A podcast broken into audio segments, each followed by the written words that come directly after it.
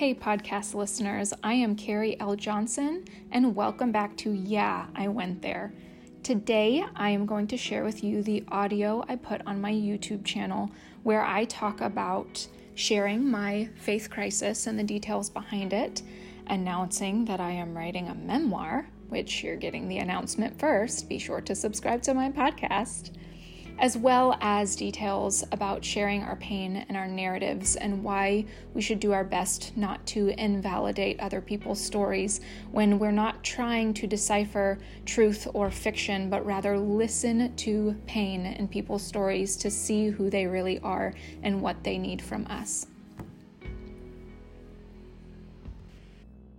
Today, I am sharing unscripted and candidly because there is a lot happening inside of me and it is powerful. You are going to be directly affected if you stick around. It's okay if you don't, but I just want to fill you in on what in the world is happening to me right now.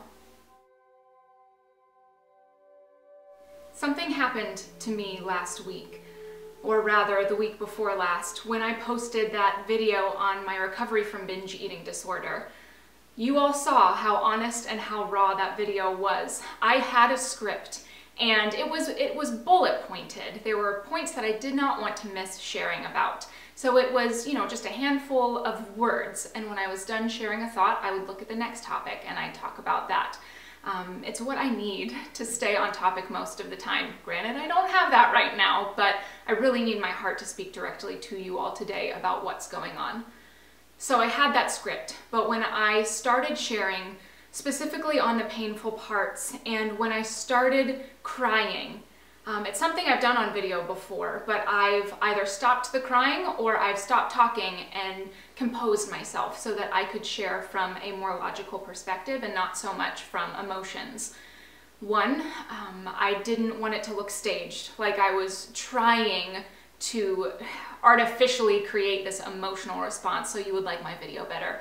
Um, or two, just because it's embarrassing to cry. It's vulnerable and it's personal, and knowing that people could think I was doing it to try to cause an emotional reaction, because that's what people do on the internet, that was really, really hard. But this time, I recognized that immediately as shame speaking to me. No, you're being honest and you're sharing from your heart and you're telling your story of recovery, which people need to hear. I know that several of my viewers have struggled or do struggle with binge eating disorder, or they know someone who struggles with binge eating disorder. And the value that I'm able to add to, the, to this story is monumental because the proof is in the pudding. I haven't binged in four years, and that is amazing. Now, the other difficult part of that video, what made me feel so raw and vulnerable, was sharing that I had had a faith crisis. I was not prepared to share that. In fact, I had crossed it out of my bullet pointed list multiple times because it kept coming up in my heart, but I didn't feel ready to share that I had been struggling with my faith uh, so incredibly deeply. But it was part of what came out, and it was a shame message that said, don't share that part, you'll be rejected. Or at least I tell myself that it was a shame part. Um, the reality of the situation is I received many messages from people invalidating my story because if I had a faith conflict, that meant, and I truly loved God, that meant I wasn't following the right God, or I was not reading the right scriptures, or I wasn't attending the correct church that interprets scripture the right way, or I was listening to lies from Satan. I gotta tell you, when I share my narrative, it is my narrative, and I am able to share that fully and completely, not to make anybody mad and not to invalidate anybody else's narrative, but to tell my story. And there was no telling my binge eating recovery story without that piece. Now I know that I only gave you a little taste. It was a cliffhanger, and I know many of you wanted to hear more. Many of you left, and I have to tell you, that was so much of the reason I didn't share my story, was because I was terrified of being separated from this platform, which has given me more than words can say. I have had and gained a voice that I never had before I started making YouTube videos. And I got lucky because I did it before a lot of people were doing it. So I gained a platform by luck and by showing up. Losing people on this platform is uncomfortable, but it's what I needed to experience because I can't make decisions anymore based on what I think other people want to hear from me in order to me, for me to stay connected. I have done this my entire life and I didn't realize I was doing it until I posted that binge eating disorder video. but I wanted to give you the second part. And so last week I sat down multiple times to go over my story of my faith crisis. But I knew pretty quickly, especially after getting so many emails, basically using the no true Scotsman fallacy on me to invalidate the story in my narrative, I knew that I had to tell the whole story. My daughter just came in and made me lose my train of thought, and I have legitimate, very serious ADHD, so I'm not exactly sure where I was going with that. I don't exactly know how to get back on track. Where was I? No true Scotsman fallacy, I think that's where it was. I wanted to share the second part of my story, and I tried, but the complexity of that narrative is hard to put into words. And I started to realize after making the video over and over and over again, but it wasn't, it didn't feel right. I realized my faith story is far too beautiful and far too complex and far too valuable for YouTube. I need to write these words. That's what I realized last week. And you know what happened naturally? I started writing, and it is my memoir. Now, I don't know if many of you know this, who are my audience on YouTube, but those of you who know me in real life know that I am an amazing writer. I have never been skilled at anything really, or felt skilled at anything. I always felt like that I had this terrible case of imposter syndrome. Like I might get better at a skill, but I'm not really that good. Not when it has when it has come to writing. Since I was 12 years old, if I felt impassioned and motivated to write about something, I could put people to tears and make people feel so deeply with my words. But even though I knew I was good at writing, I've had a terrible case of writer's block for my whole life. Also, now I believe, because I've been so afraid of breaking connections with people that I have been desperate to connect with. But that's all changing now. I am naturally, from sharing my pain and not being afraid of the conflict that it was going to bring up, I have naturally started writing my memoirs. And guys, it is beautiful. It is powerful. It is strong, and I really think you're gonna wanna read it. I'm not the hero in my memoir. I'm not the hero in my videos, and there are no villains in my life. I have lived a life of massive pain. I have not realized until recently how much stress I've been under and how much pain I've experienced and how much I have masked that so that I wouldn't hurt other people and I wouldn't create conflict. But what I did is what Brene Brown talks about in her TED Talk, The Power of Vulnerability. I blocked off the most intimate and tender parts of myself to keep from getting disconnected.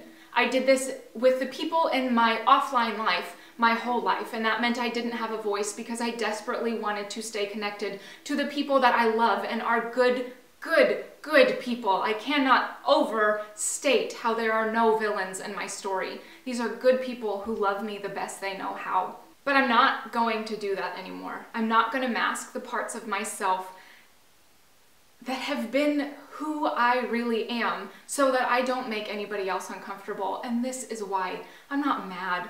I'm not resentful. I'm not angry. What I'm doing is healing. When I talk about recovery, I'm talking about healing from pain in my past or even things that are happening now. And pain is something that we all experience. We all have stories of shame and pain and disconnection. And when I told mine, I did not realize in my vulnerability and in my tears and in sharing that with you that I would feel so unbelievably empowered by taking hold of my pain and letting people know that I felt it. Because of that, I have now started a podcast. It's called Yeah, I Went There, and I am talking about stories of shame that have held me and the people I know back from living authentic lives of who they really are. All of the videos I make here are going to be on pod podcast form from now on because they're longer and I want people to listen to them and people don't always want to watch YouTube and people are listening to podcasts so I'm going to put those stories there. But in the meantime, I am working naturally without any type of writer's block on my memoirs, telling this story of this love story of the relationship I had and have with God and the pain that I experienced with my binge eating disorder and being so bound up and so broken and consistently failing to live in freedom and how I was able to reconcile those two things. But guys, I'm not putting it on YouTube. If you want to hear my story and I am important enough to you, you're going to pay the money to pick up that book and read my story. And I'm telling you, it's gonna blow your freaking mind. It's gonna make you cry, it's gonna make you laugh, and I think it's gonna make you wanna tell your story too. Now, here's the thing I know a lot of you are gonna leave, and that's okay. If you are leaving because that I shared that I had a faith crisis, I wanna encourage you in your offline life because it is different. Our relationship is not the same as yours with your friends and family. That's so obvious, but we've subtly not paid attention to that sometimes. It's okay to leave me. I'm strong enough. I will be all right. But that was my biggest fear that I would be disconnected by being authentic to who I was. So if you have friends and family that you love that have shared the vulnerable nature of who they are and what they're struggling with, and you leave because you think they're not a Christian anymore, that is on you. So often, when we're sharing our pain, we're sharing the dearest and deepest and truest and most tender parts of ourselves. And that's what we're sharing when we tell a narrative. You don't have to differentiate truth from fact, just listen and be close. Don't try and convince them that what they think isn't necessarily true. Leave that to the therapists. And guys, get in therapy. Why is everyone not in therapy or coaching? I don't understand. We need our friends and family to see us and to hear us and not invalidate the narratives because when we're telling our narrative, we're not telling you truth. We're telling you and exposing the tenderest and the most tender and most beautiful parts of who we are and how those have been hurt and why we've put up blocks and walls to protect ourselves from getting hurt again. And when we reach out and when we share our stories of pain, and you tell us that it's not true or invalidate the narrative, you're telling us that you don't see us, and we can't take that.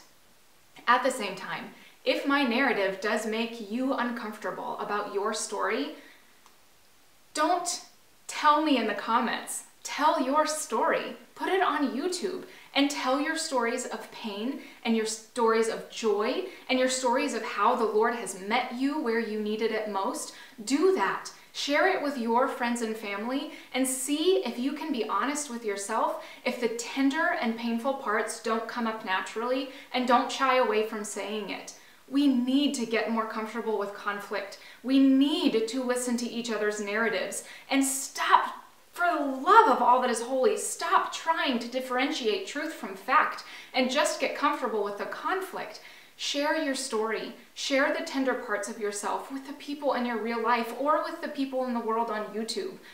This is where strength comes from. I have never felt this empowered in my life. The last three mornings since I have started writing out my memoir, I have woken up not crazy happy, but not depressed. And I am not sure if I have ever woken up three mornings in a row, just in my normal everyday life, when there wasn't anything exciting to look forward to, but just the ho hum of every day, I have a day job, I have struggles, I have joys, but I'm not sure I've ever woken up without feeling like I had an elephant on my chest. And that is amazing. Guys, the recovery that I'm experiencing is so much more than not just binging. I am so proud of that recovery story, but it is just a tiny piece of my story.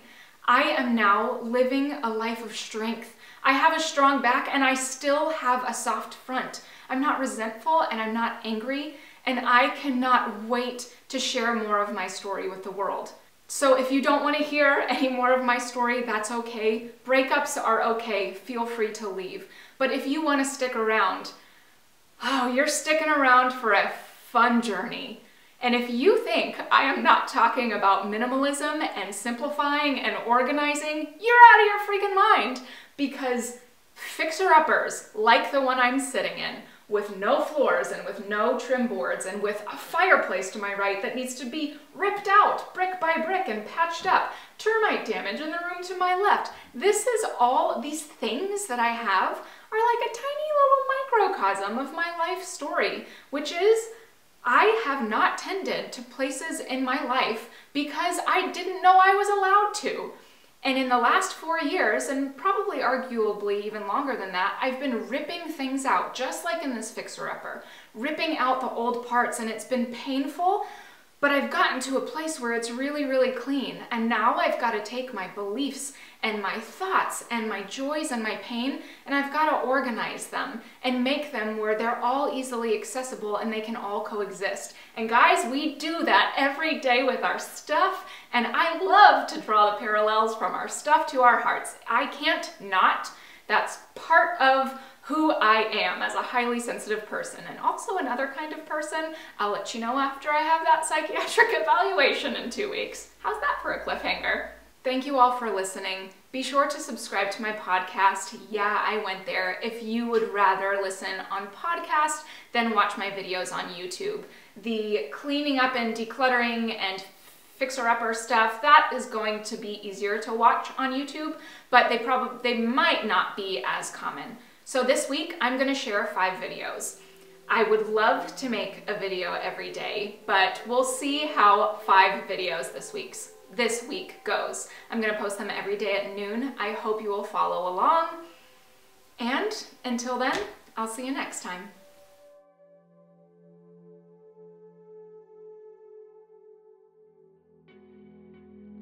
Thank you all so much for listening to this podcast. Please, please, please, please subscribe and rate this podcast. If you're not subscribed to my YouTube channel, be sure to subscribe there and follow me on Instagram at CarrieLJP.